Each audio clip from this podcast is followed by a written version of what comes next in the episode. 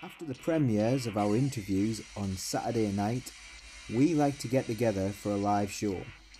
It isn't Saturday Night Live, but it is Socialist Night Live.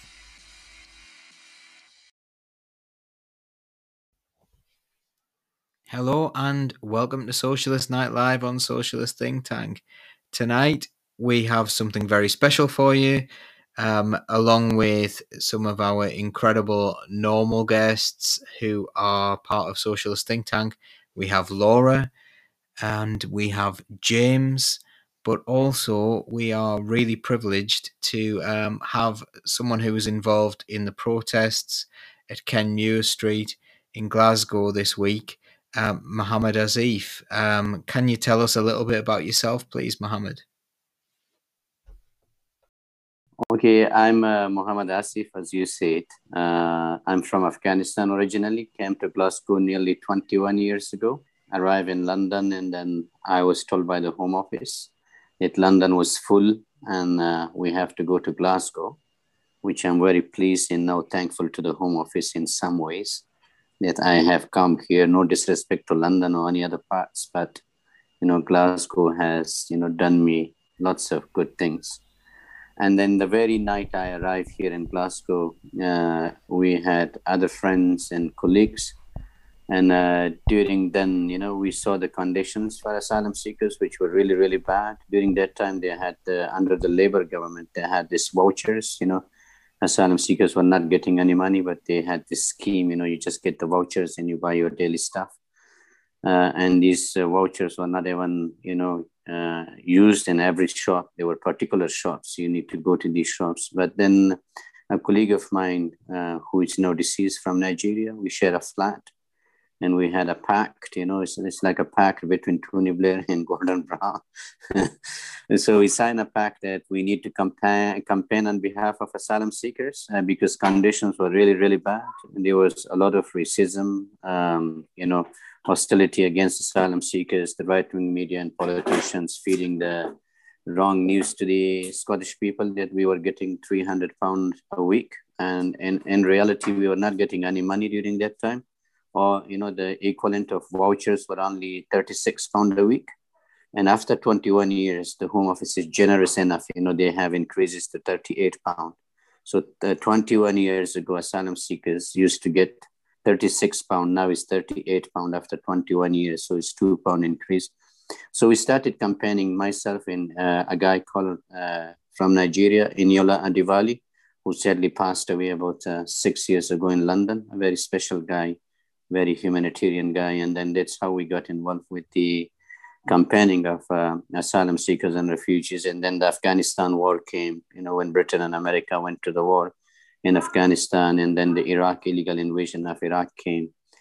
And then we got involved in so many different issues, but the main uh, uh, issues to us were asylum seekers issues and refugees here in Glasgow. And that's how we got involved until today. Uh, and, you know, things are still difficult for asylum seekers. It's getting more tough. You know, although we have a lot of um, wars going on around the world. And for mainly, you know, because every time we say why so many asylum seekers come to Britain or Europe, you know, the answer is uh, maybe not that simple, but it is a little bit simple. If Britain and America and other countries bomb less countries and displace less people, so you know, when you bomb a country, you displace about you know the entire population, so people move around. You know, there is no place for them to to to, to live. So either they move to Europe or other countries, but the, the vast majority of people, they go to the neighboring countries. Like Pakistan was a poor country. They had about, you know, 7 million Afghans, you know, 3 million in uh, Iran, you know, Lebanon is a poor country. They have millions of Palestinians. Jordan have millions of Palestinians. Now Iraq, you know, uh, uh, plenty of uh, millions of asylum seekers from Iraq. Syria and Libya is the same. Well, they were prosperous countries in the past. You know, civilization started in Iraq uh, you know, now Iraq is a, a, forgotten story. So when the same very people make it to Britain or Europe, you know, then we have an outcry from the right wing and right wing politician, not even from the right wing, but nowadays from the mainstream. You know, even George Galloway is nowadays, uh, you know, against the, you know, protest against the Home Office. He put a tweet yesterday, you know, he's saying that uh, an illegal, uh, uh, you know, he called the Scottish uh, Parliament an assembly. It's not an assembly, it's an independent Scottish Parliament. You know, it's a disgrace that our former friend George Galloway is using such words, you know. Uh, I mean, um, just to say that so many things are happening right now. Uh, but asylum seekers are the political football in Britain, in Europe. You know, the harder you kick them, the better player you become. You know, uh, it doesn't matter which party is in power but we always say that asylum seekers don't look for special treatment. All they want is, you know, a dignified system which treat people equally and, fairly and justly. You know, I, don't think so. Anyone is asking for special treatment, and their treatment is just under the Geneva Convention. You know that uh, anyone is entitled to an asylum claim here, whether he or she succeed or fail that claim. But you need to look at the the, the process but pro, uh, sadly the process in britain in europe is very biased you know. Uh, even some european countries are boycotting to take muslim asylum seekers. You know they see they only want christian asylum seekers in europe. For example hungary in uh, romania and, and other countries.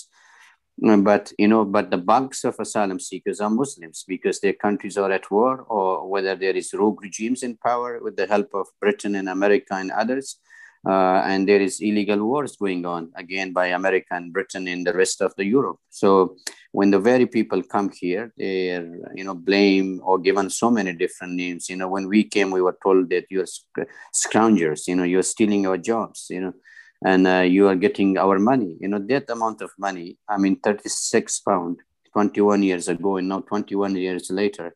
38 pound a week is uh, unbelievable you know uh, where you look at the inflation yes asylum seekers get free asylum, um, what do you call accommodation. But their accommodation is on a no choice basis. You know, you can be given an accommodation somewhere far away where you don't speak the language, you don't understand the culture, you don't speak, uh, you don't know anyone. You know, there's no community around you who can, uh, you know, go and help you. And if you don't take that uh, accommodation, you are left homeless or destitute. Uh, and and uh, then we see the right wing media and the right wing politician, even the mainstream media nowadays, they're, they're very selfish and you know you all you need is a house. I mean uh, imagine you going to china you know knowing no one you know don't speak the language don't understand the culture and on the top you know you're kick on the daily ba- the daily basis. So life will be you know a misery probably for you. But we got no choice you know there are so many liberties in this country which is a civilized and democratic society seekers from for example to have you know, it's my house. Yes, you have given me an accommodation, but uh, you know, not allowed to have my guest. I'm not allowed to leave. Like if I'm an asylum seeker in Glasgow, I cannot go and visit London. You know, uh, for a certain amount of time. Uh, you know, there is uh, even in certain cases, I'm not allowed to marry. You can fall in love with someone, and you really love that person, whether he or she you love. You know, you, you need to seek permission from the Home Office and the easy answer they give you is a, it's a fake marriage you know why would someone have a fake marriage yes we understand there are individuals or maybe there are elements you know who misuse the system but the bulk of asylum seekers the majority are from the war-torn countries who come here you know and and seek sanctuary but sadly you know uh, i mean it's all whenever i say it's interlinks with uh, uk foreign policies you know if, if the foreign foreign policy was fair and just not removing regimes in uh, launching illegal wars in uh, selling uh, weapons to rogue regimes you know like saudi arabia and others killing the yemenis in you know and, and other countries. So we would have less asylum seekers. I mean i can talk to you for months in in, in days you know uh, and it will not finish. But it's just all we want is the bottom line is a fair and just system where you are treated like a human being. You're not just treated a number. You know, right now asylum seekers are just a, number for the Home Office you look at their statistic, they just give a number. You know, this year this many numbers has come or refused or gone or accepted. So it's not like you are just uh, you know a citizen of this country. You know where you can have certain rights. And this is the only country in the Western Europe, Britain, uh, who de- detain asylum seekers indefinitely. It doesn't happen in any other country apart from Britain, where you can be detained indefinitely. And, and I know people who have been in detention center for six months, 12 months, 18 months, two years, you know. And when uh, things were taken to the court and the Home Office was fined, you know, for illegal detention, it doesn't happen in any other European country.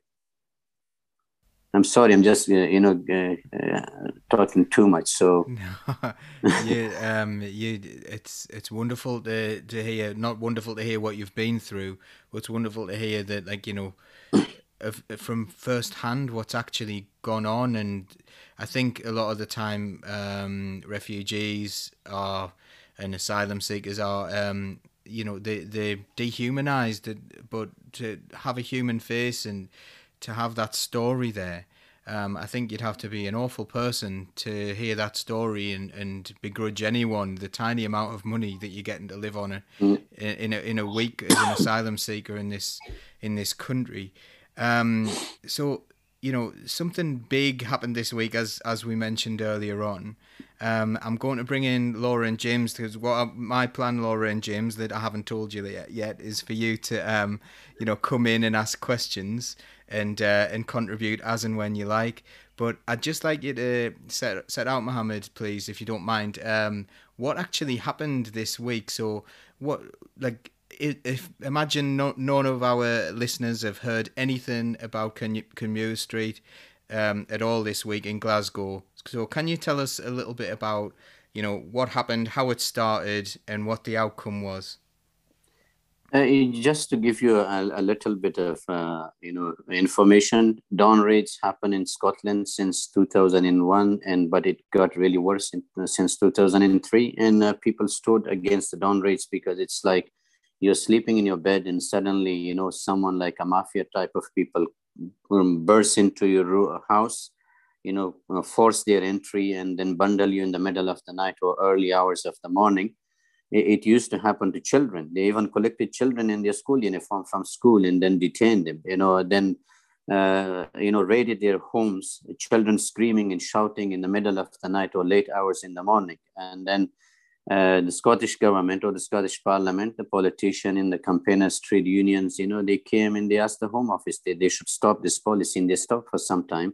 But then behind the scene, they were still doing it. So what happened uh, yesterday was the same policy of the Home Office went into the two uh, boys' house in Pollokshields, which is the area called on uh, Kenmure Street in Glasgow, which is the south side of Glasgow. A very, it's the most diverse community in the whole of Scotland. You know, uh, multicultural uh, area in the whole of Scotland.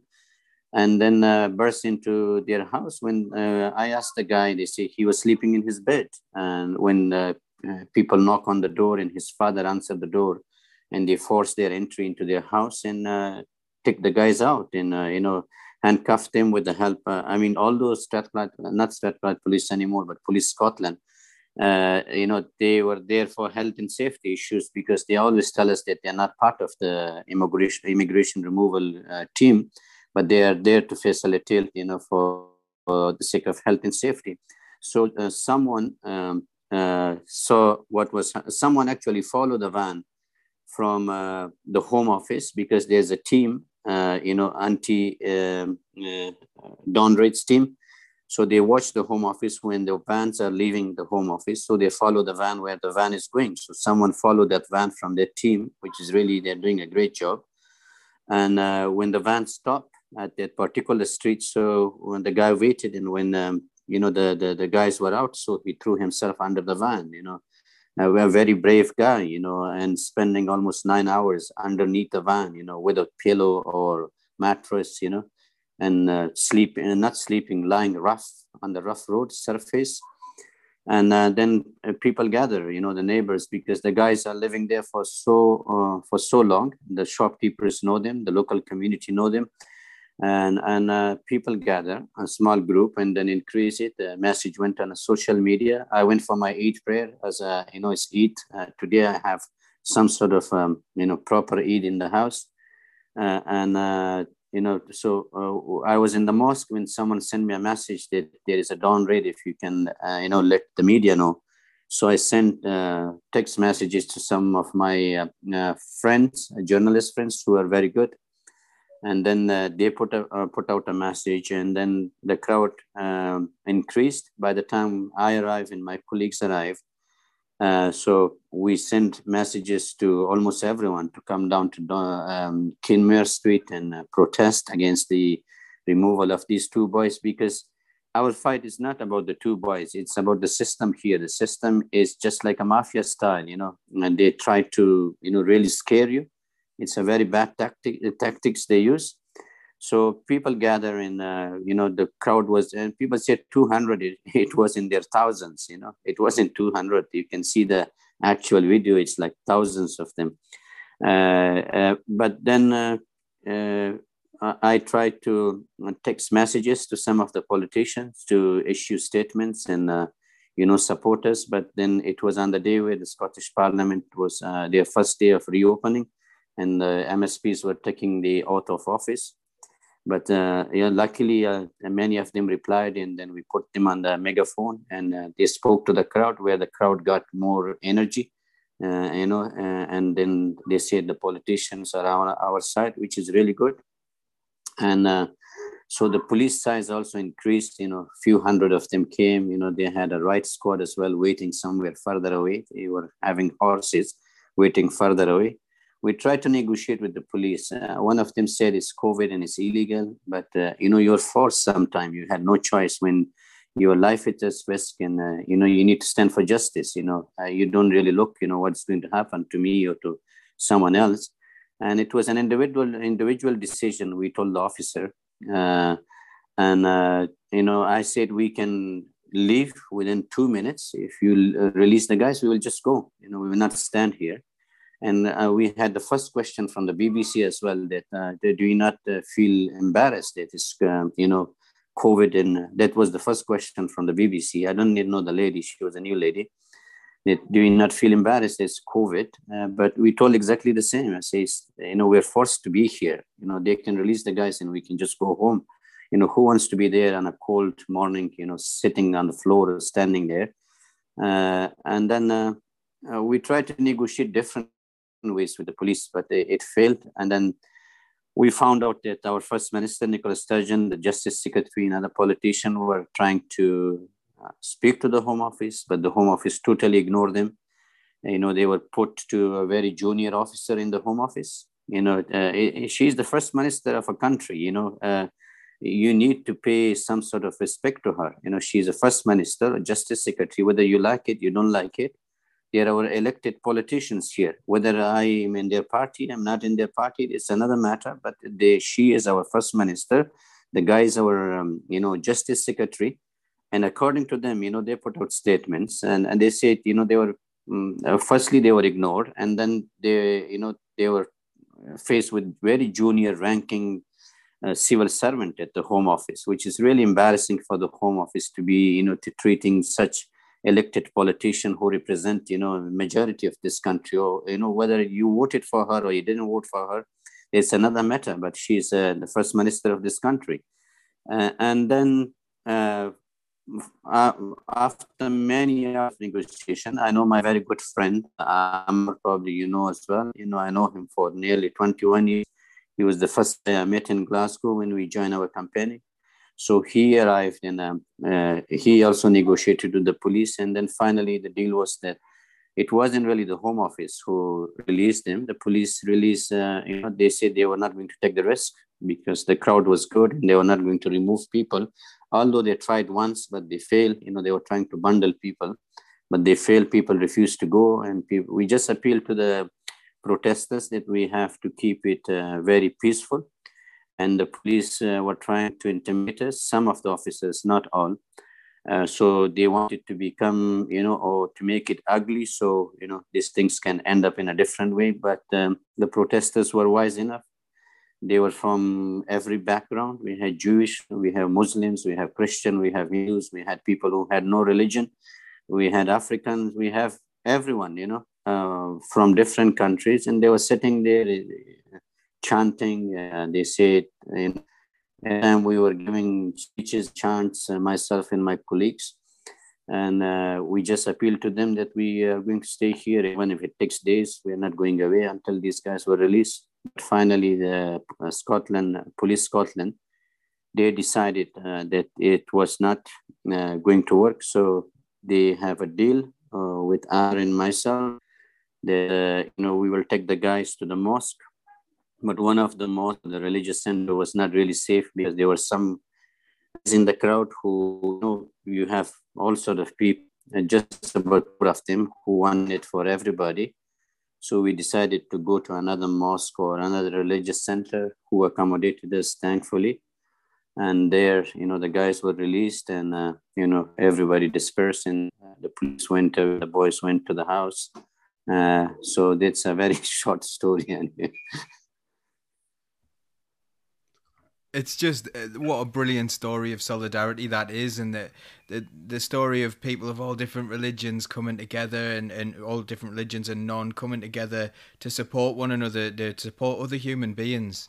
That's what this story is about really at, at the heart of it. I mean the, the best thing was when the people were chanting they're our neighbors that you know your hair can really stand so you you call it goosebumps or whatever. Mm you know when they were chanting they're our neighbors you know that really really uh, makes uh, everybody's day you know uh, where strangers came out and saying that they were our neighbors you know.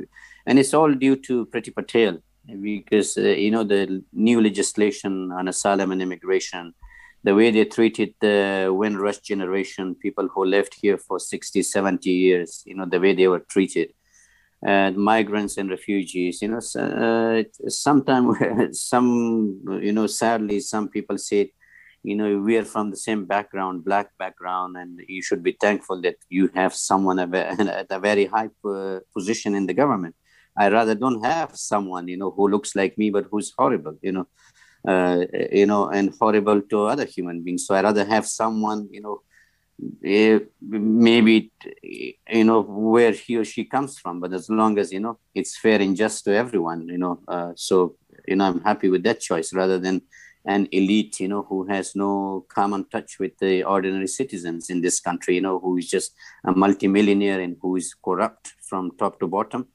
Uh, uh i mean she yeah, and i'm not going into it but she is a corrupt lady and and and she is a very biased and very unjust lady yeah, I think you get a agreement. Yeah. Um, Laura, Laura, James, do you have any anything to add? Any any questions?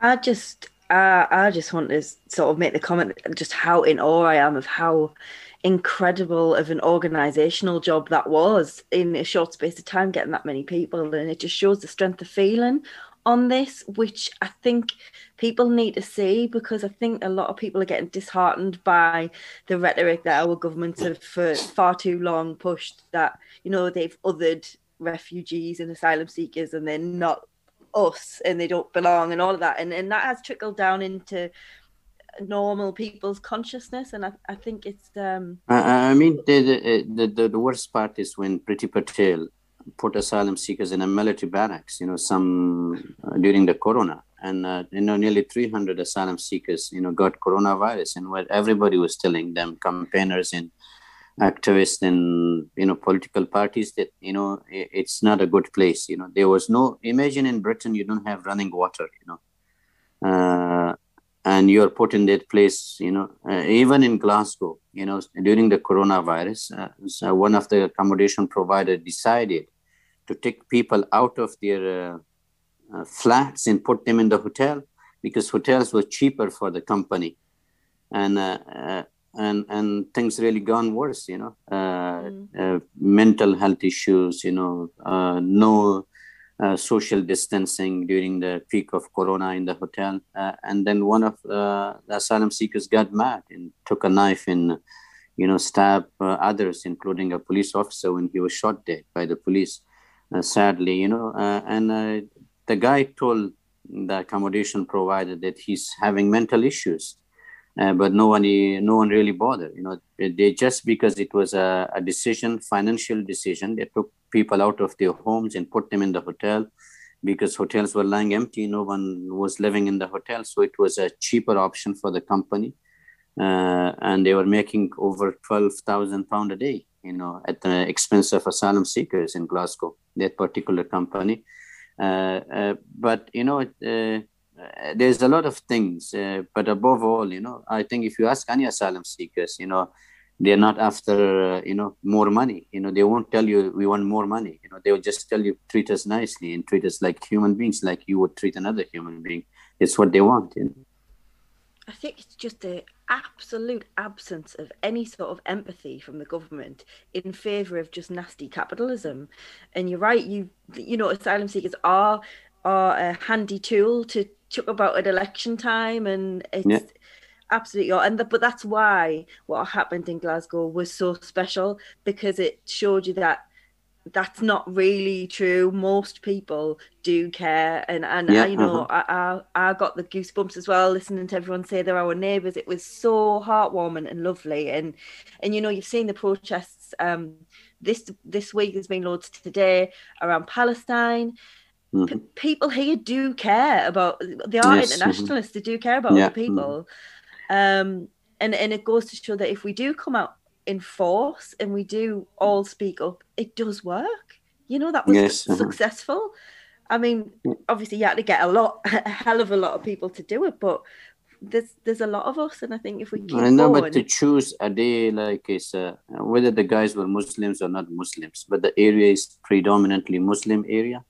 Hmm. You know, uh, to choose a day like this on the day of Eid, the first day of Eid, you know, uh, and uh, you know you don't really care about the you know uh, the what do you call the the the the, the, how other people think, you know, and their religion and their culture. You know, it's a multicultural society, and that area is just, you know, one of the most diverse in Scotland. But uh, you know, uh, uh, luckily we have uh, politicians in Scotland who support our causes. You know, Scotland is the first country to allow refugees to vote you know, just in the concluded elections, you know, many refugees have voted. Uh, I don't know how they voted, but you know, they were allowed to vote.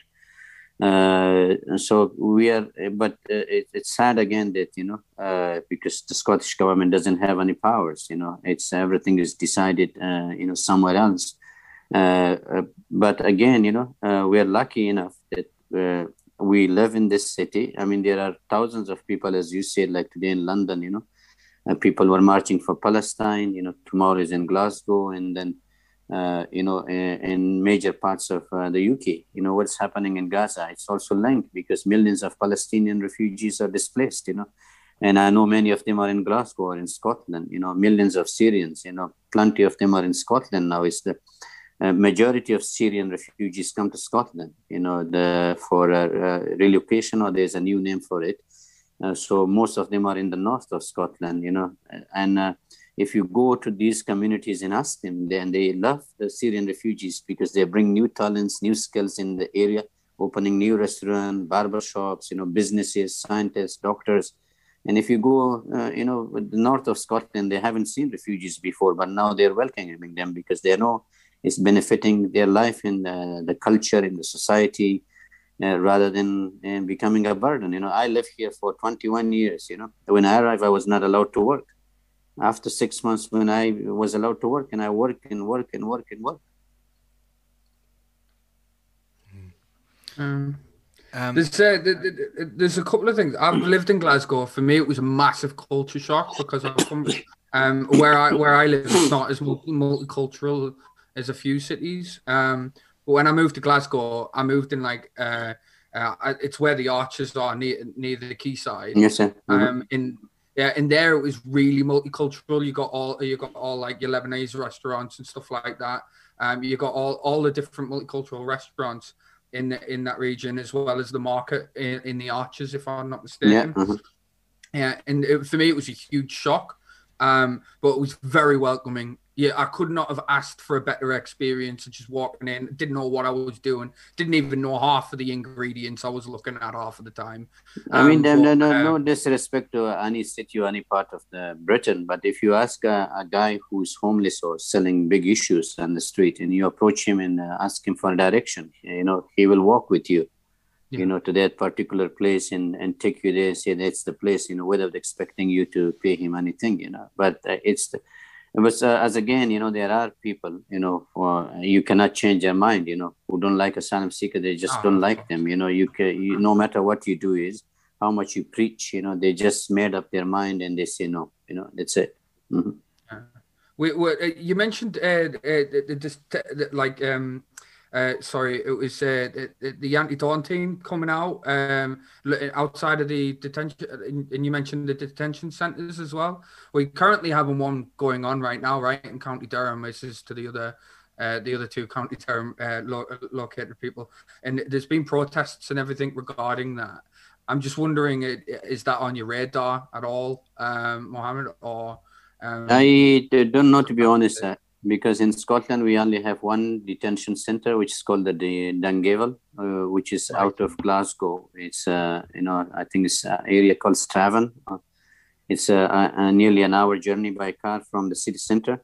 The Home mm-hmm. Office tried to get another detention center uh, next to the Glasgow airport, but permission was not granted by the council because yeah. they knew if they have a detention center next to the airport and then activists will come and protest. So they did not give them any permission or, or granted the license to have a detention center next to the airport. So there's one detention center, and the Home Office is very clever enough. When they detain people in England, uh, they bring them to Dungavel. So you are far away from your community. You are away from, uh, you know, your lawyer and uh, people who are supporting you. And when they detain people in uh, Scotland, they take them down south. You know, so you know, make it hard for your lawyer and you know friends and supporters to travel down south. So this what the home office does you know uh, taking people from one place to another. Uh, uh, but uh, you know the scottish government said many many times campaigners and activists you know that this place should be closed and people should live in community rather than in detention center you know because it's not really good for anyone. Uh, you know but it, it is really 21st century the statistics of Home Office that where asylum seekers, which countries asylum seekers are coming from. These are the countries where there's an active war or a war for the past 20 or 30 or 40 years, you know, like Afghanistan, Iraq, you know, Syria, Libya, Lebanon, Palestine, you know, uh, uh, Sudan, Somalia. These are the countries, you know, where there is a war for, uh, you know, many, many years. And there's hardly anything left for them, you know. Uh, uh, and when people come here, it's really really you know a misery. Uh, i mean i know literally you you if you go to the nhs in scotland and you look at their statistics you know many asylum seekers are having ptsd they're having mental health issues because firstly they're from war-torn countries. You know no matter how safe that country is you have seen you know poverty you have scores you have seen bombs you know. It affects your mental health you know. Uh, organization freedom from torture. You know you go and see their statistics. You know they're an independent organization. Amnesty international you know independent organization. You know it's not taking side with anyone. And if you look at the statistics you know the, the people who arrive here are really the victims of persecution. Uh, some of my colleagues here in Scotland, you know, their relatives were not killed by Taliban, but they were killed in American bombing, you know, in Afghanistan. Uh, so it's not just one party that you flee. And then the the the funny thing is, the laughable thing is, when uh, the British government said you should take legal, you know, illegal legislation, people who arrive illegally in Britain, they will not be granted asylum. So, for example, if I'm running uh, persecution or sort of problem Afghanistan or Libya, firstly, you know, the the British embassies or high commissions, you not go near them it's like in two kilometers near them because of the security problem.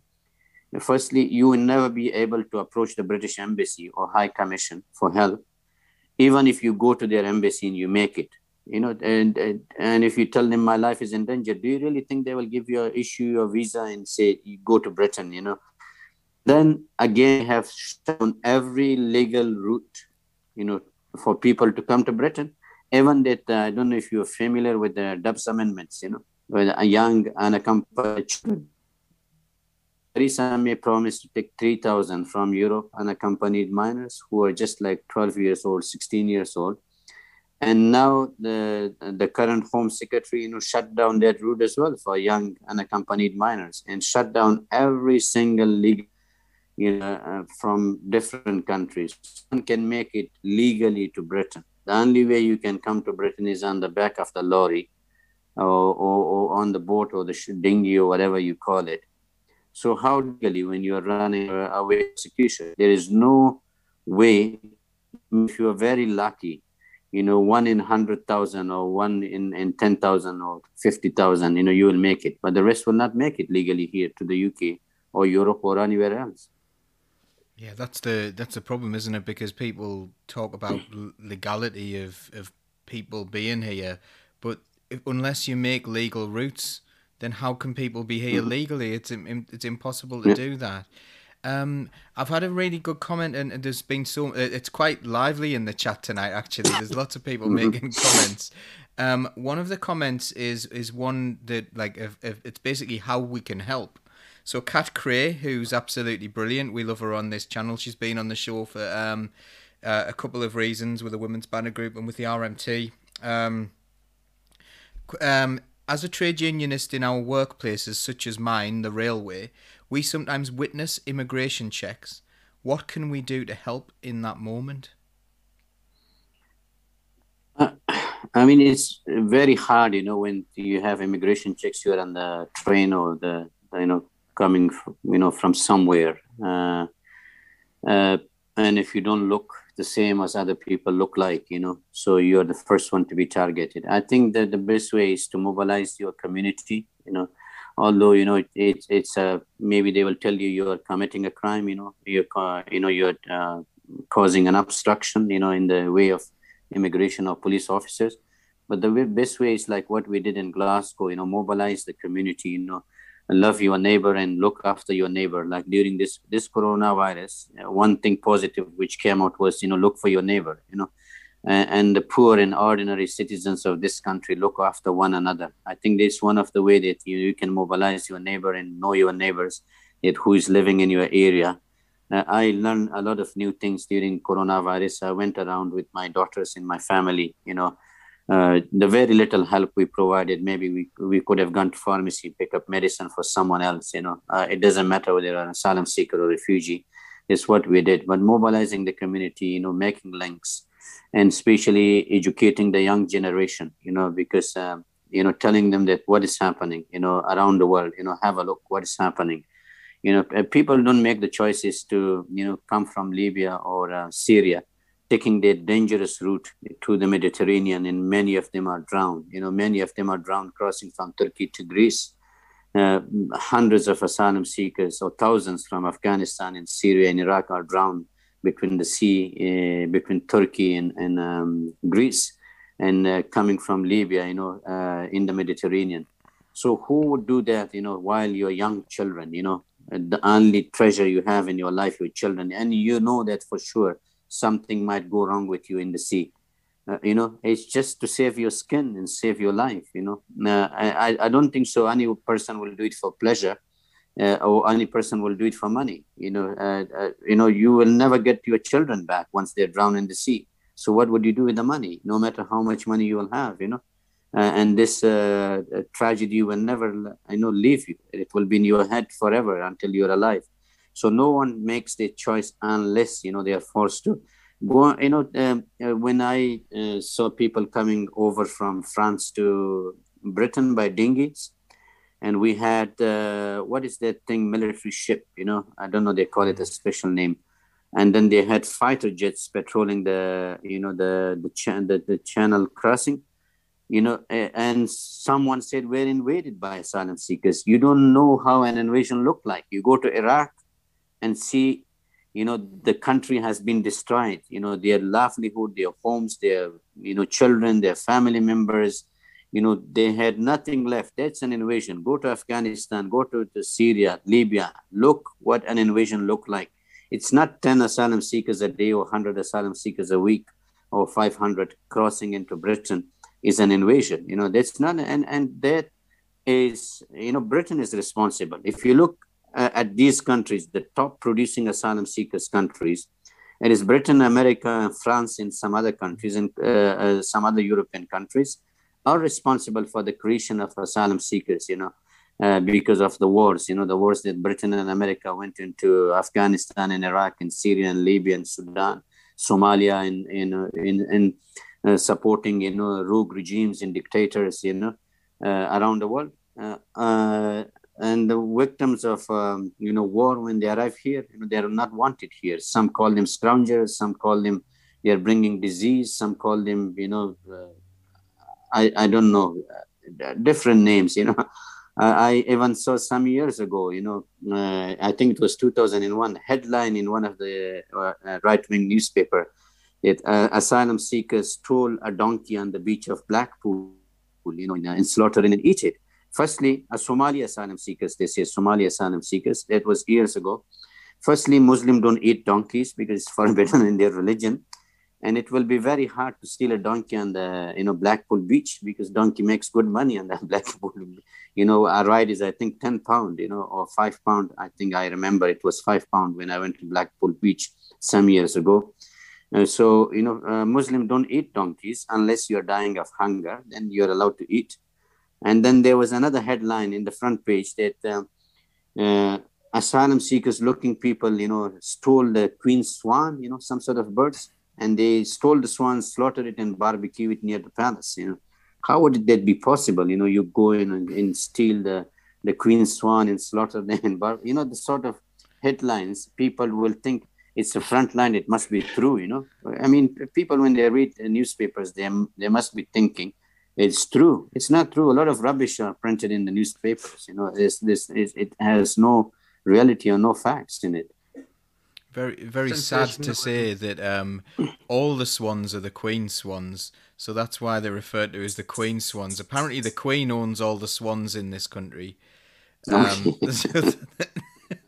just a little bit of trivia right? that obviously is uh, quite a funny one.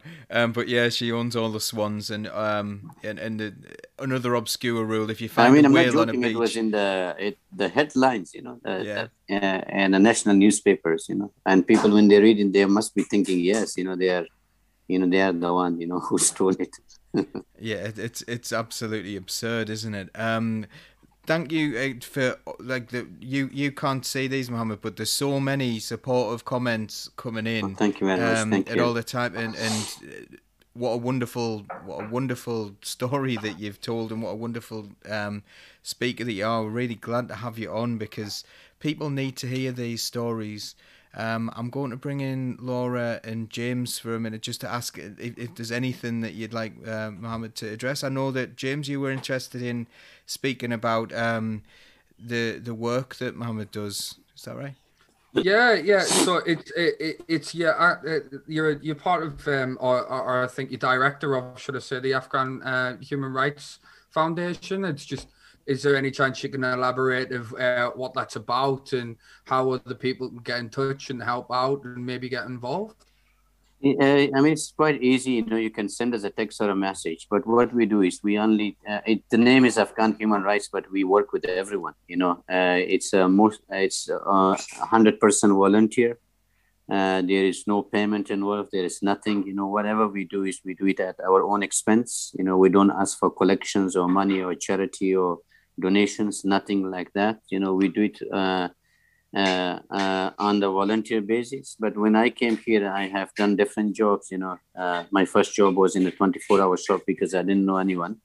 And then my next job was uh, in a local college called Anniesland College. I was a student advisor there, and then I worked for the Ministry of Justice as a legal um, uh, interpreter or translator. Then I worked, you know, also in the UK Defence Academy in Swindon, uh, you know, uh, teaching culture and religion on a, a, freelance basis. And currently also I'm doing mostly legal work, you know, mostly translations, and I'm self-employed doing my own work, but also uh, I volunteer with different charities and uh, different organizations, whoever uh, wherever we have the time, so we go out and help. Uh, but uh, most importantly, I campaign for the rights of asylum seekers and refugees, you know, and so many other causes.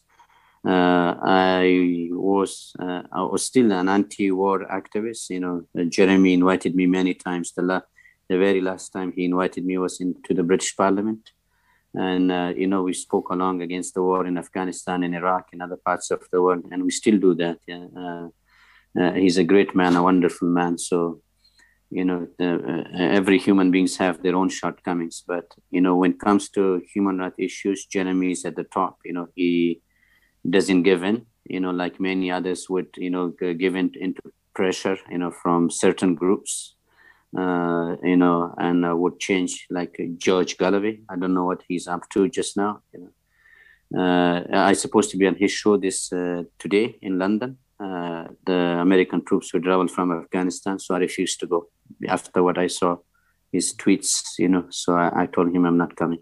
Mm-hmm. Oh, his uh, researcher, not him, but his researcher. Mm-hmm. Okay. Um, Laura? Laura, have you got any? Yeah, I mean, God, I, I, there's so much. I honestly could sit and talk to you for hours about this. Well, listen to you because it's been so enlightening, and I'm sure you probably don't take this on board, but I just I want to thank you so much for coming on, and no, I really do feel. Problem. Thank you I for just having. feel like you're such no. an inspirational person, and I honestly believe that people listening to you tonight will really just get a bit of hope from you, um, and and know that there's a direction, and and so much of what you said has really resonated with me, especially the fact that if we're that bothered about asylum seekers, stop bombing them. you know, like Mhm. we we our country is basically complicit in this. We've um, I, I think we also, as well as being helpful and being neighbourly and getting to know our communities and being supportive, I actually think we need to get involved in sort of disarmament campaigns. Yeah, I mean, I did. not to bomb I, I wrote a letter to Tony Blair when uh, after 9/11, when I knew that you know the Britain and, and others were going into Afghanistan. So I wrote him a letter, and uh, a very good letter, which was published later on in Times newspaper. Uh, I think it was in 2001. I wrote to him. I told him that Taliban, a bunch of uh, bunch of terrorists who are still terrorists, terrorizing innocent Afghans and others. You know, that if we are going to remove the Taliban, who are we going to support? Because the warlords prior to the Taliban and the drug lords who are currently in power, they were worse than the Taliban. You know, you replace one killer with another killer. You know, it's like, you know, you want to know who kill more or who kill less so you can put them in power. And Tony Blair said this time we will not walk away from Afghanistan. Uh, after the Soviet uh, or the USSR invasion of Afghanistan, because the West abandoned Afghanistan in the 90s once the Russians were defeated. And Tony Blair, in his own words, he, he replied to my letter that he will not abandon the Afghans. You know, this time he will stand with the Afghans. The West will stand with the Afghans, and there will be a regime which will be, you know, uh, representative of the Afghans. But what they did was empower the most vicious warlords, drug lords, and genocidal and mass killers who are still in power and uh, still uh, calling the shots. You know, uh, for us, you know, there's no difference between the Taliban and the the, the warlords and the drug lords. You know, they were in the power uh, prior to the Taliban, and they were killing innocent Afghans. And when the Taliban came, they did the same. So I still remember the words of Tony Blair. You know, uh, uh, that he said he will not walk away from Afghans.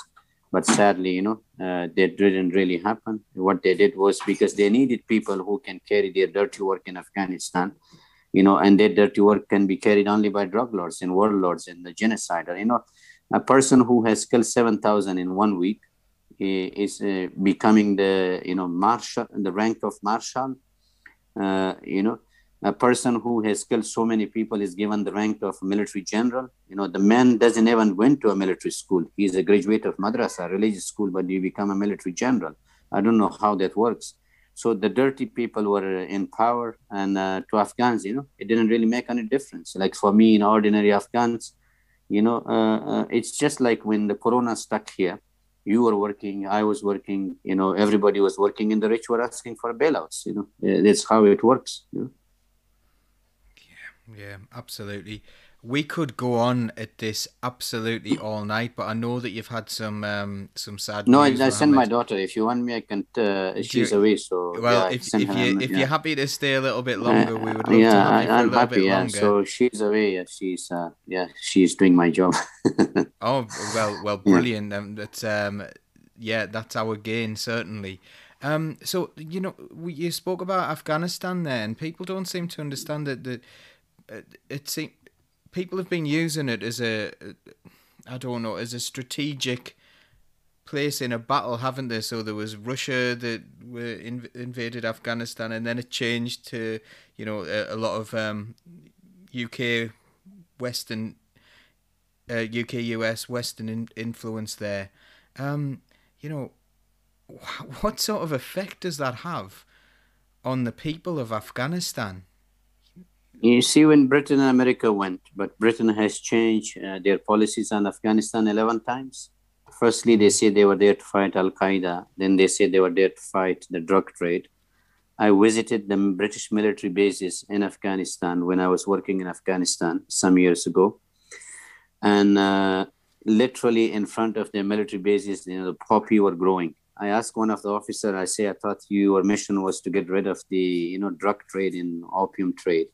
And he was saying that if we touch the farmers, we get more enemies. But it, that's not true, actually. But what is true is the Afghan drug industry is, uh, you know, went like maybe 1000% under the occupation it's more than 7 billion a year right now you know 7 billion a year is a lot of money i don't know how much that money because for us we will never see that money anyway uh, and then you know um, after uh, 20 years of war in afghanistan you know many hundred thousands of afghans died or killed by the taliban and foreign forces the afghan regime you know which is really really corrupt uh, you know the the whatever resources Afghanistan had, you know, it was an estimate of two trillion of lithium, you know, in Afghanistan, two trillion. Uh, uranium is plenty in Afghanistan. Uh, you know, uh, this expensive stones. I don't know what you call it stones. You know, it, Afghanistan mountains. You know, certain mountains is full of them. These are all dug out by you know foreign forces or foreign regimes. You know, uh, taken out of Afghanistan with the help of dirty warlords in and drug lords. And, and, and now, you know, after 20 years, where nearly 49 countries invading Afghanistan, Taliban controlling now 60% of the Afghan land. And uh, now the Taliban are even more stronger, you know. Uh, and uh, we had at one point nearly 300,000 foreign soldiers in Afghanistan but they did not defeat it. Uh, did not defeat the Taliban for some reasons. I don't know. Maybe they know the reasons why they didn't want to fight. And now, you know, the Taliban are going to come back to power. You know, with the help of America and Britain. You know, again, you know, running away from Afghanistan and giving the Taliban a blank check. You know, uh, uh, so uh, every single day, you know, you open the news in Afghanistan, innocent people are butchered. You know young women and children. Just two days ago, in a, in front of a school, in front of a school, high, uh, uh, yeah, primary school, you know, 86 people were killed in an explosion, mostly young children. You know, the parents recognized them only from their books. They didn't even know how to find their bodies. So this is the sort of Afghanistan: no security, no employment, but the worst people, the most corrupt people. It's not me who's saying; it's the American and it's their friends who are in power. They're saying that they are the most corrupt people uh, in the world. And Afghanistan is the most dangerous country on earth, according to United Nations and other human rights organizations. You know, uh, and uh, after 20 years, you know, America claimed to have spent nearly nine, 900 billion in Afghanistan. 900 billion. Yeah, they say they spent 900 billion.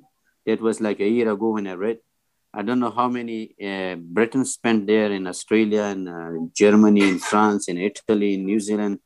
And, uh, you know, you have zero security because of the corrupt people in power. You know, the, the West empowered the most corrupt people in Afghanistan. You know, if they have listened to the wishes of Afghans, I listened to a press conference after 9-11 and after the Taliban were toppled.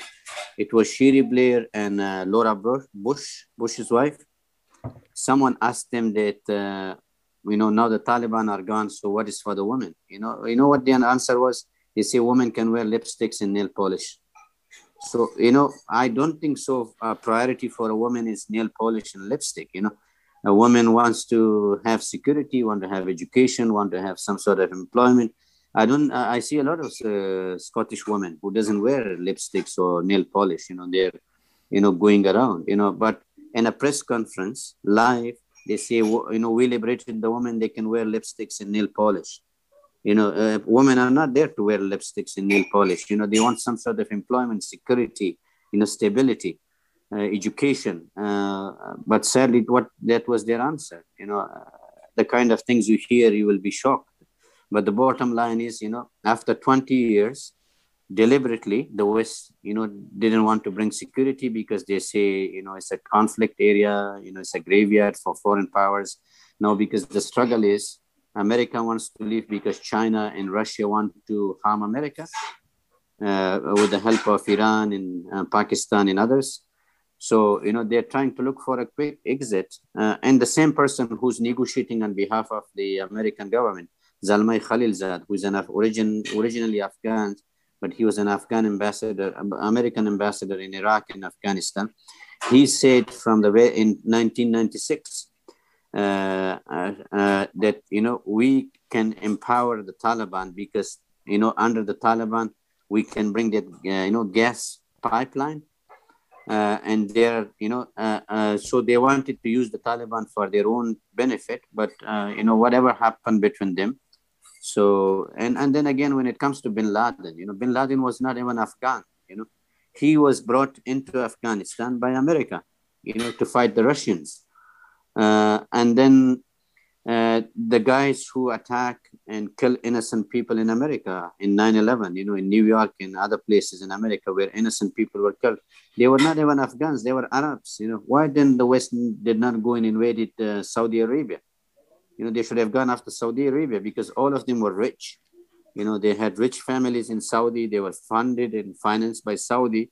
Why go after Afghanistan? Yes, Taliban are terrorists, but that wasn't the excuse. You know, uh, I mean, when the Taliban were terrorizing Afghans, especially women, before 9/11, it was okay because they were only terrorizing the Afghan women and the Afghan children and killing me and my family and others.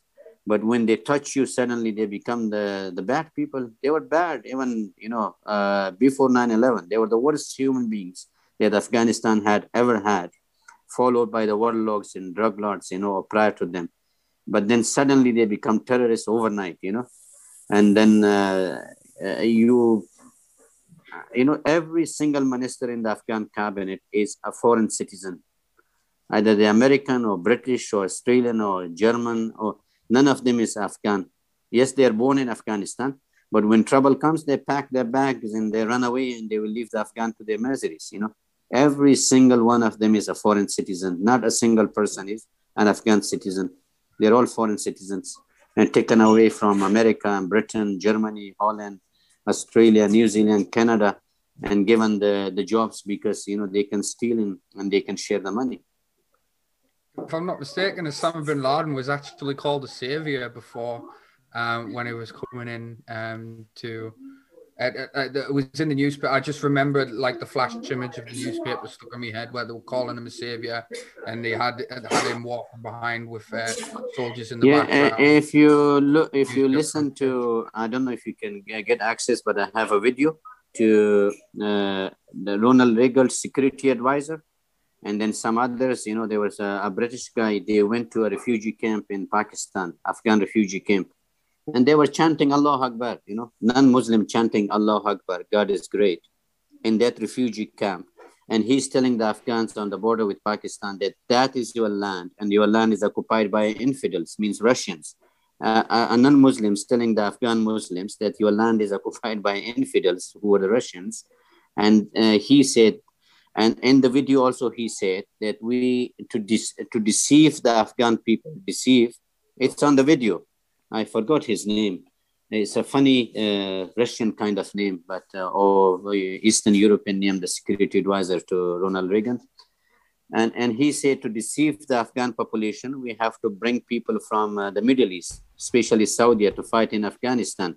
So the Afghans, most of the population is uh, uneducated, so they will say it's a holy war, you know uh, it's a holy war and uh, let's uh, you know stand against russians you know we fought the western war we fought your interests in afghanistan where 1.6 million afghans were killed in the russian occupation.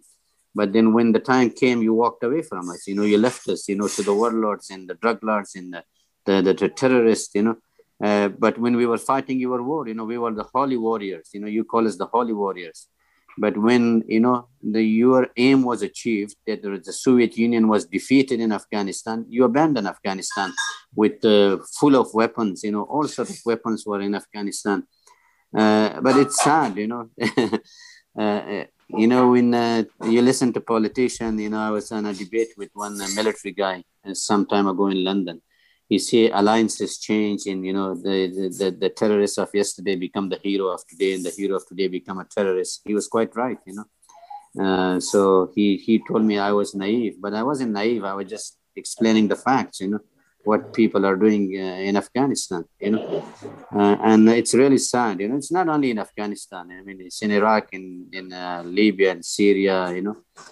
Uh, I, I remember David Cameron when he went to Benghazi uh, and he, with uh, that French president, I don't know what his name was before this president, and um, they both went to Benghazi Square in Libya and they said, we have liberated Libya. And Now Libya had three different governments, you know.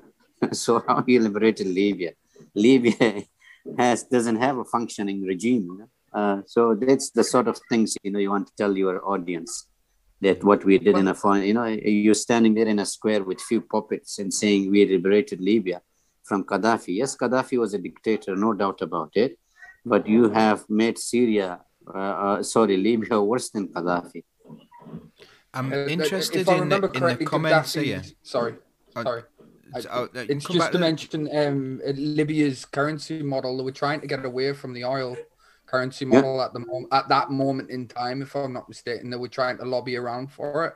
Um, so it wasn't based on uh, it wasn't based on the gold standard or the new uh, yes. petrodollar. Mm-hmm. It was based on mm-hmm. something else. I can't remember but they were trying to move away from it at that moment in time. And I think it was six months to a year after that's when the the, the instigation of uh, the overthrow of uh, Gaddafi started.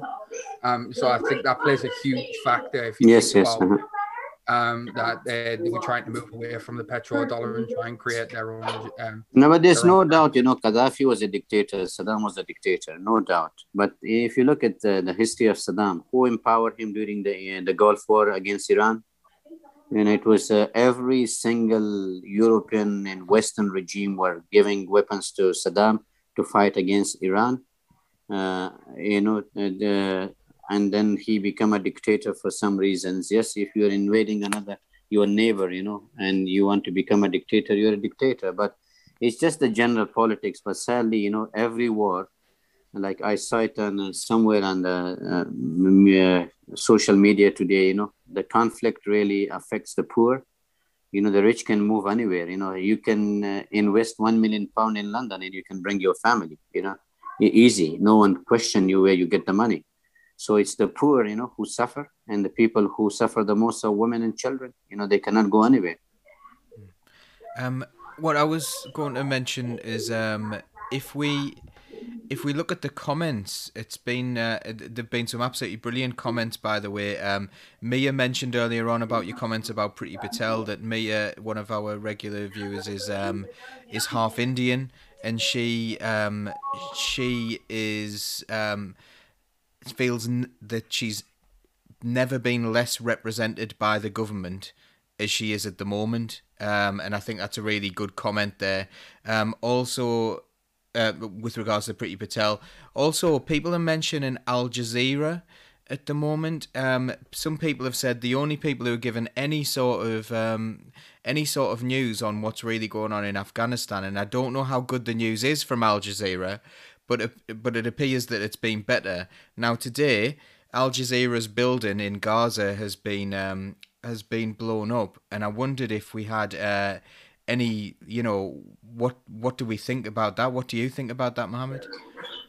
I mean, to be honest, you know, the the, the state of Israel, you know, uh, is not going to stop by anything. You know, the state of, you know, uh, I mean, how dare you go and attack? You know, not only Al Jazeera. I saw another guy. I don't know. I think uh, I don't know which organization he represented.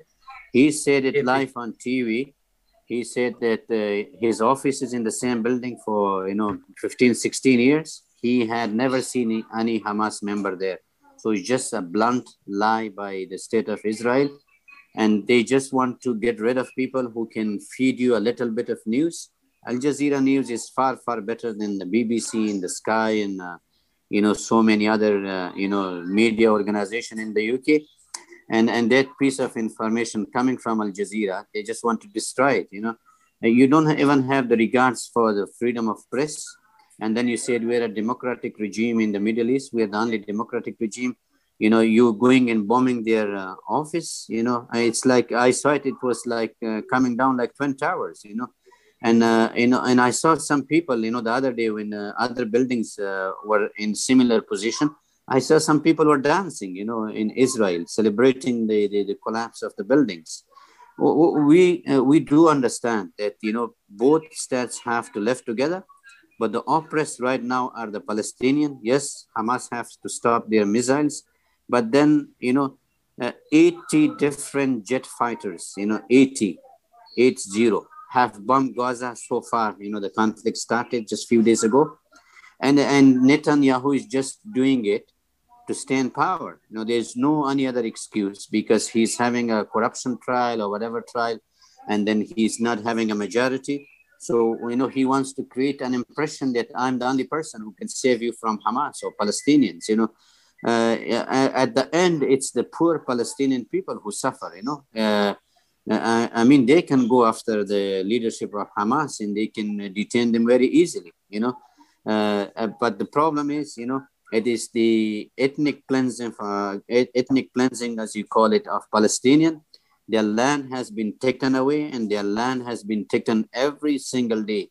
You know that uh, 15 or 20 percent of land they have is there after it. And, and uh, you know, imagine we had this lockdown for the past one year, you know, how we felt. We are very angry, you know, because our freedom is taken away from us, you know. Uh, and then since 1968 or 48, you know, the Palestinians are in a similar position. You're not allowed to travel. You're not allowed uh, to go out. You are not allowed to live your own life the way you want it. You know, on the top, you are, you know, killed by the for the mistakes of others.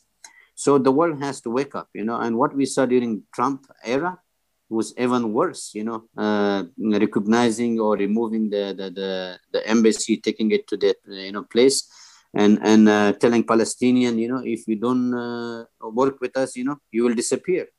You know, he came on live television that, uh, you know, we can remove Afghanistan from the world map. You know, live on CNN, Trump said, uh, leader of the free world, as you call it, that we can remove Afghanistan from the map of the world within 24 hours. So these are the same people, you know, terrorizing people everywhere in the world, you know, especially in Palestine. And I don't believe in uh, what what is that organization called? United Nations. It's just a corrupt organization, you know, controlled by few individuals. Uh, people are after their positions. If I speak out, you know, I will lose my job. That's what they do. The most corrupt organization on earth is the, the United Nations. You know, they, they're hardly doing anything at least speak up. You know, what is happening right now? We have a prime minister here in, in Britain. We have the former um, uh, chancellor. Uh, is it Javid? What was his name? Javid something? The, uh, what, I, I forgot his name. Sajid Javid. Yes. He, he gave an example. He said, imagine living in um, London and you are barraged by missiles, you know. Uh, hello, you know. uh, uh, you know you're comparing the, the, the the power of Israel with the you know Palestinian. You know Palestinian hardly had anything. They have no airport. They have no missiles. Just whatever Hamas is having, they should stop as well. We don't say that that's right. You know Hamas should stop, but in the meantime, Israel should withdraw. You know from the Palestinian land and leave the Palestinian land. You know it's their land. You know it's not your land. And although they have very little land, they're still saying, okay, we're happy in this land if you leave us alone but still the, the state of Israel, you know, is not happy. They want to get rid of them, you know, as uh, uh, uh, Trump said, you know, from the map of the world. I know. I, I know. Legal settlements. There has been resolutions from the UN. Obviously, um, you're saying it's a it's a very corrupt organization. It's too bureaucratic with no power. Yeah. That's the mm-hmm. problem, really. Um, and then, as you say, it's bureaucratic and such to the point that if somebody speaks out, they're after they're after their position. There's always that type of stuff. No, you break uh, when you break the yeah, when you in the you break the UN resolution. Certain countries suddenly the West impose sanctions against them. how many times the, the state of Israel have ignored or refused to recognize any resolutions of the United uh, Nations? None so uh, whatsoever. You know, uh, seizing land from different countries. You know, uh, treating the Arab population like they're dirt. You know, they you know who those Arabs who are living in Israel, third citizens. You know, not allowing them to do anything. If you voice your opinion, you're you're stripped of your citizenship. The new legislation they introduced some time ago that uh, you know, if a, a, Palestinian Arab, you know, is not loyal to, or if you voice your uh, opinion against the state of Israel, you should lose your citizen. You know, what sort of, uh, you know, uh, world we are living in, you know, that you cannot express your opinion. I know a lot of people who have no faith, you know, they don't believe in God, but they stand with us, you know, they, they have a heart. You know, I have a lot of Christian friends. I have gay friend, lesbian friend, you know, mullahs friend, religious friends, all sort of friends, you know, who come as a human being. You know, we look at you, uh, uh, who you are, you know, we don't look, uh, you know, that which country you come from and give you special treatments. No. Uh, but it's sad, you know, that the world has come to this stage, in, uh, you know, and the world is silent, and Palestine especially. And like a lot of the, you know, we don't expect anything from the. I, I cannot use the word here, but it's for the, the you know, the the Arab states, head of states like Saudi and Qatar and UAE you know these are basically you know slaves you know uh, and they're responsible for the miseries of the palestinian you know if, if they voice out their opinion you know that what is happening in palestine you know we know there are secret deals behind the scene between saudi arabia and israel and bahrain and qatar and others you know okay every country have their own choice to establish relationship with israel but you should uh, what do you call press that you know the Palestinian rights should be respected. You know, I mean, it's it's horrible. Imagine if I'm a Jew, no disrespect to any Jew, because I have a lot of Jewish friends here in Scotland and in Britain. You, you you're Jewish, and, and when you lose your home here, you can go to uh, Israel and you can have a home, you can have a citizenship, and you can live there. But if you're a Palestinian, you're not allowed to go back to your land. You know what what sort of uh, world we are living in? You know you cannot return to your homeland you know like, like you're living in your home and i say don't come here again you know how would you feel you know taken your uh, property your dignity your life uh, your children are being killed or tortured and then i tell you don't come to your home how would you feel I think one of the one of the most powerful things I've seen over over the weekend. Um, someone who's been a guest on this show, uh, David Rosenberg, um, who's a really lovely man. I'm not sure if you know him. He's um, yeah. really lovely, and we've interviewed him on this show before. Um, and he showed uh, the a group of Jewish people campaigning for Palestinian rights, um, and you know this is nothing to do with religion. This is yeah. to do with power. This is to do with capitalism, yeah. and this mm-hmm. is the state yeah. of Israel. You know that are, mm-hmm. that are doing these things, um, and you know, I, I find it awful when people try to bring religion into it. Yeah. You know, and, and try to change it into something it's not to to try and argue against the rights of the Palestinian people. Um, it's such an awful situation that you that you see, and I can't imagine living like that. And I can't imagine all the things that you've described. We can't imagine these things, having like lived not like having never been at, at risk of being bombed or, or risk of you know losing. I mean, uh, today I uh, saw a lady. Uh, can't remember who she was, uh, and she was telling the story of Palestinian mother. Uh, she said the mother said that I put my children to sleep. We sleep in the same room. Before the children was sleeping in a separate room but since the conflict started, we sleep in the same room that if we were killed, we were killed together. I've seen the same thing. It was not yeah. fair. See, yeah. I mean, uh, how, you know, uh, that's the, the, the, the, life of Palestinian that, you know, when you're killed, that you, at least you kill together, you know, and uh, like, God forbid, you know, I think you were saying that you are going to put your children to sleep before we start this program. But you will never think in a million years that this thing will happen to you you know or this thing will ever happen here. But the, you know in palestine it's not only in palestine in so many parts of the world you know uh, you know it's happening. And uh, uh we don't rely on the head of our government like boris or whoever is the head of states.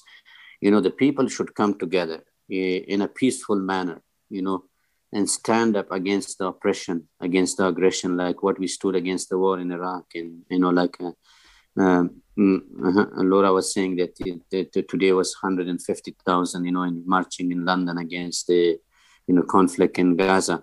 So people should come, you know, uh, together uh, because we don't really rely on our prime ministers or presidents because uh, you know they will not do anything for us you know boris took a week to you know issue a statement you know and then we have sajid javid coming with uh, blaming everything on the palestinian you know we we have a lot of uh, head of states you know there's a uh, uh, we have Sky and BBC showing, you know, rockets from Hamas, but they're not showing the 80 jet fighters, 80 jet fighters, F-16 in the latest jet fighters. The the state of Israel is having bombing Gaza you know, uh, uh, targeting buildings, civilian areas. You know, where would the Palestinian uh, residents from Gaza go? There is no open field that they can go and escape. You know, the bombing because it's a densely populated area. You know, uh, they have no space to go out and save their lives. You know.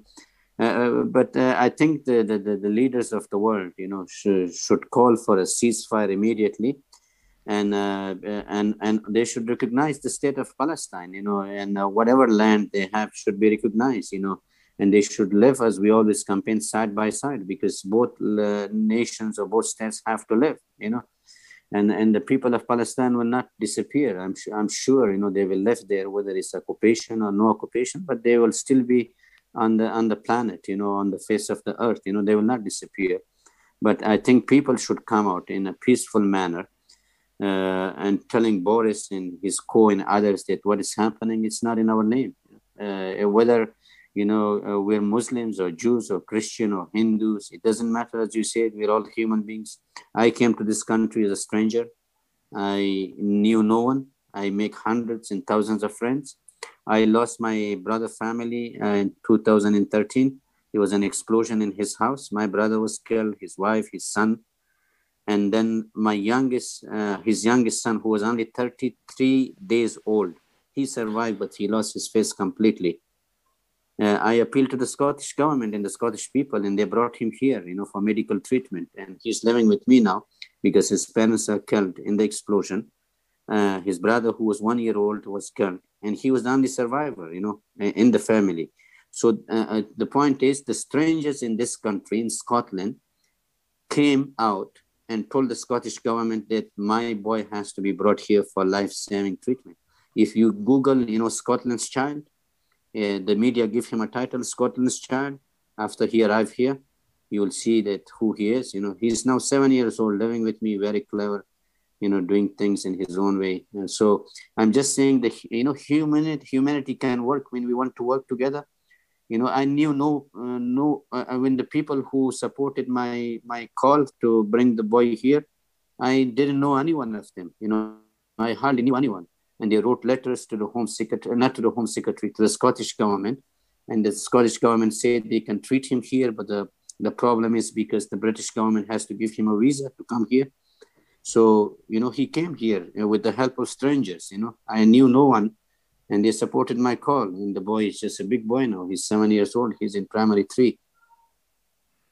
Wow, I, I, I can't respond to that. That's such a moving story. And no, it's just you know I say when humans they want to work together, you can work together. You know, and and there are the world is full of good people. That's why the world is still intact. You know, there are more good people than bad people in this world. In this country, in Scotland, I lived for nearly 21 years, and I I tell you, you know this I meet people in Asda, in Tesco's, in supermarkets, and they, you know, old women comes to me, ah, are you that person who? Yeah, and then take this, you know, uh, it's it's it's their heart what matters, you know. And they said, uh, can you buy chocolate for your boy? You know, that that really struck my my heart, you know. I mean, my boy doesn't need chocolate, but they look at her heart, you know, the way she treats me and the way she has that feelings, you know so we should have it all for others as well, you know. I mean, when it comes to me, so I should treat others the same, you know. And, and the world is, uh, you know, full of good people. And I, am so glad that I make Scotland my home or Glasgow my home. And I, I, I'm, I'm, I'm, I'm really glad. I'm thankful to the Home Office who, where London was full and they sent me so, uh, Um, that it, it, as I say, that's so moving, and I think that brings us full circle as well because the title of this program is Glasgow shows us how solidarity should be done, and mm-hmm. you know it's like what a what an amazing testament to that city, to the country, and you know there are like there are good people when the when the real people run the country. What an yeah. amazing thing that can happen! What an amazing you know world we could live in if the right people were in charge because i'm like you and yes. i think we're all like this we on socialist think tank we believe yeah. in humanity and we believe that people yes. are better mm. they are more good than bad we've had a, a, a, a someone from um, kashmir send mm-hmm. their solidarity to the people of palestine which is absolutely wonderful and solidarity to the people yeah. of Kashmir as well yeah, because they're similar issues, yeah, terrible, terrible time, yeah. mm and, um, and you know time. we need to support the people of uh, of Kashmir as well. Kashmir, yeah. Mm-hmm. Um, I was just, uh, I, was, I think we'll um, we'll just spend the last couple of minutes just wrapping up um, thank you everyone for the comments. That's going to be my wrapping up statement. I think we're going to, I think we'll come to Mohammed last to make a last a last statement. Um, Laura. Yeah, I really want to talk for like three hours after that. I really want to comment on everything you've said. It's been amazing, but I won't. um, I, a couple of things I do want to say. Um, the lady who posted about putting her children into bed, if you want a real view and a real rude awakening of what is happening to the Palestinian people, follow her on Twitter.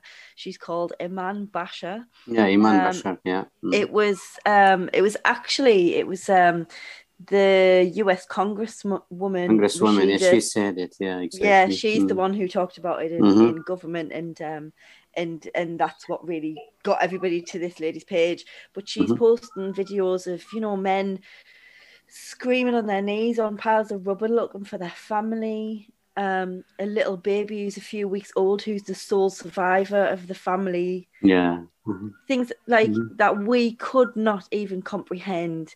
And it's awful and it's painful to read, but people need to read it. People need to see what's happening and understand what's happening. Also, a- another comment I just wanted to quickly make is that this is a really simplistic view of it and I, I, recognize that there are many layers but it does feel like the one thread that goes through all of these atrocities and all of these awful um, groups like you know that that are ruling the world is, is capitalism it's yeah money. The terror goes where the money is. Um and like you said you know the british people and us people just like had you had had the afghan people fighting in their war and they're amazing. It's like we're done with you now because we've got what we want. And it's because they go where the money is. And it feels like that mm. is that's what's been happening for centuries and it's still happening. And people need to realize that these so-called wars on terror are not what they're billed to be. And people mm-hmm. need to wake up to that a little bit and finally, just to say thank you again to mm, Mohammed. Honestly, it's been really just just it really has been inspiring to have you on today. And thank I, you, thank you for asking me to come. Thank you. Yeah, you're not getting rid of us either. We're, we're going to be in touch all the time now. no, no, no. If you visit Glasgow, be our guest. Yeah, you're welcome oh, absolutely. here anytime. no, yeah, you can come. Next time feel the Afghan hospitality. Yeah. Oh, yeah, yeah. no, yeah, you can feel the Afghan hospitality anytime. awesome. or Glasgow Thank hospitality. You. Yeah. James, did yeah. you want to say anything? Um, yeah, um, I just want to say what a what an absolute display of solidarity that has been, not just within Glasgow, but on tonight's show with your stories, uh, the way you've wrapped up, um, it, it, it, in in the way that you did, um, with the stories and uh, that that you've uh, described tonight, um, the horrific ones, um, all the way up until the fun and happy ones. You know, um, it, the, the the fact that you were able to mobilize a community based off uh, your media channels and social media of itself to be able to get everybody around the table and get what you did needed to be done. Um, I hold my hat off to that whole community and yourselves. I would love Thank to. Um, I would love to obviously get involved in in in in that type of thing because we have a detention centre in County Durham that we uh, we're very much fighting at the moment. Um, so any help or advice in that regard would be amazing. Um, yeah. uh, and I would also just like to quickly say, if you want to get involved in Socialist Think Tank, you can do at uh, members.socialistthinktank.com. Um, and uh, th- there is no membership fee or anything like that. Sign up as a member, join the WhatsApp group. We're hopefully getting a Discord to start uh, mobilizing a little bit more accurately. Now, I'd like to say, Mohammed, um, I made a lot of notes. Thank tonight. you, thank um, you very much. Thank it's you. been a huge learning experience for me. Oh, and no, I hope I that's one of the reasons know. why I kept Mm. quiet as much as I did because I'm, um, for, like a lot of people even in the chat here, it's a learning experience for us all. That's that's that's why we're here, really. Well, that's why I'm here. I'm here to learn, and I'm here to uh, try and promote as many voices as, uh. Thank you very much. Thank you for asking me to come. Thank you. Yeah. So finally, finally for you, Mohammed, um, I'm I'm going to leave you with the the very final word, and um, and then then we'll just wave and say goodbye. Um, but we do want to give you massive thanks for coming on, giving us your time, giving us your experience. It's been very moving, and I think you've been an incredible guest, and we're so Thank grateful. Thank you. Um, so any final words? Please do take it away. And I don't know what else to say, honestly, but all I want to say is, you know, uh, just think just before the corona, n- none of us realized that, you know, we would be in this situation, you know, and a disease which is called corona would come and we will be like, you know, sentenced to our homes, you know, uh, spending a year sentence, you know, for committing no crimes, living in our house. Yeah uh, and uh, you know anything could happen in life you know. Britain is a very rich country and uh, you know corona came and a lot of people become penniless and you know sadly so many died you know uh, who could have survived. But again as you said capitalism you know and and selfishness you know of the british state you know uh, didn't do the right job and so many people you know sadly died and they died in a very very difficult circumstances. I know, as I said, my family, you know, things happened to my brother, uh, my younger brother, and his family, that you are not allowed to say goodbye to your husband or your brother or your son or your sister or you know whoever your relative was in the hospital. You want to hug him or her or touch him, and you know want to listen in the last few minutes. You know, it was he or she wants to tell you. Uh, and they're dying in the hospitals on their own, you know, because of coronavirus, which we never expected, or the COVID they never expected. And that person who is on the hospital bed, you know, know for sure that you know no one is allowed to come near me because before he or she went into that hospital, he or she knows already the rules that no one is coming near me to hug me or kiss me or you know comfort me. So that must have been the worst, worst, worst feeling, you know. Uh, and no one can really imagine what that person went through. And and and it's the same in wars in poverty and and uh, you know uh, uh, where people are bombed you know and they're screaming for help and and uh, you know support and there is none available. The same is here with asylum seekers and refugees you know where you're in a very strange country you know you don't speak the language you don't speak uh, you don't know the culture you don't know anyone but you are here on your own and you're running from persecution Yes, uh, we always say that you know we are we are accused that not everyone should come here. Yeah, not everyone is coming here. You know, the tiny tiny amount of asylum seekers make it to Britain. The rest make it to the poor countries, as I said in you know in Pakistan, few million Afghans in Iran, few million Afghans in Lebanon, poor country again. Jordan, very poor country. Iraq, very poor country, hosting you know Syrian refugees. You know uh, millions of them are there you know. Then not millions of them are coming here. You know where you know even not 30 40,000 came to this country or 50,000 in the last year. So they went all to the poor countries so what I, my appeal to to the general public is you know treat your neighbor and know uh, look after your neighbor you know. Uh, i mean as a muslim uh, as a probably you know i'm not very religious but i believe in this uh, fundamental principle that you know on the day of judgment when i die you know and when there was someone hungry on my street you know god will ask me that someone was hungry uh, but you are having all your kebab in your palau in your you know uh, uh, you know you had a full stomach but someone was hungry and suffering and you didn't bother to to look after your neighbor. So look after your neighbor. Whether you believe in religion or not it's another thing. I'm not asking people to go and follow religion what i'm saying is follow your heart and you know and and and uh, you know uh, look at human beings as they are you know we're all human beings. And i think the world can become a better place and a beautiful place is how it works. Imagine if we all wear you know all of us today wearing the same clothes you know we wouldn't be looking beautiful you know or handsome. You know laura is beautiful in her own clothes you know you are different i'm different you know you're different so we are a variety you know it's like pickles you know. I i do these jokes you know to to keep my audience awake. We're like pickles you know there's every single uh, flavor in it. You have chili you have the sourish cucumber and you have something sweet in it you know. That's how the beauty of a pickle is although it might not be expensive but you know you really enjoy it you know when something is really hot or sourish or bitter you know you think why is this? You know so if we were all the same color you know i think we wouldn't be enjoying ourselves you know. The beauty is you know uh, in different culture and uh, in different backgrounds. And we're uh, end of the day if you cut yourself we have the same blood which is really really good. You know the, the same blood the same color. Uh, but look after one another and, and uh, you know uh, asylum seekers as i say uh, people sometimes people say they are human beings too. Yes we are human beings you know. We are not from another planet. uh, uh, Uh, uh, but you know uh, mobilize your community. Don't rely on the state because the state will not come and help you. Because what the state will do is they will cut your pension they will cut your benefit they will cut whatever you have you know. When you die you know your house you have to pay whatever that inheritance tax.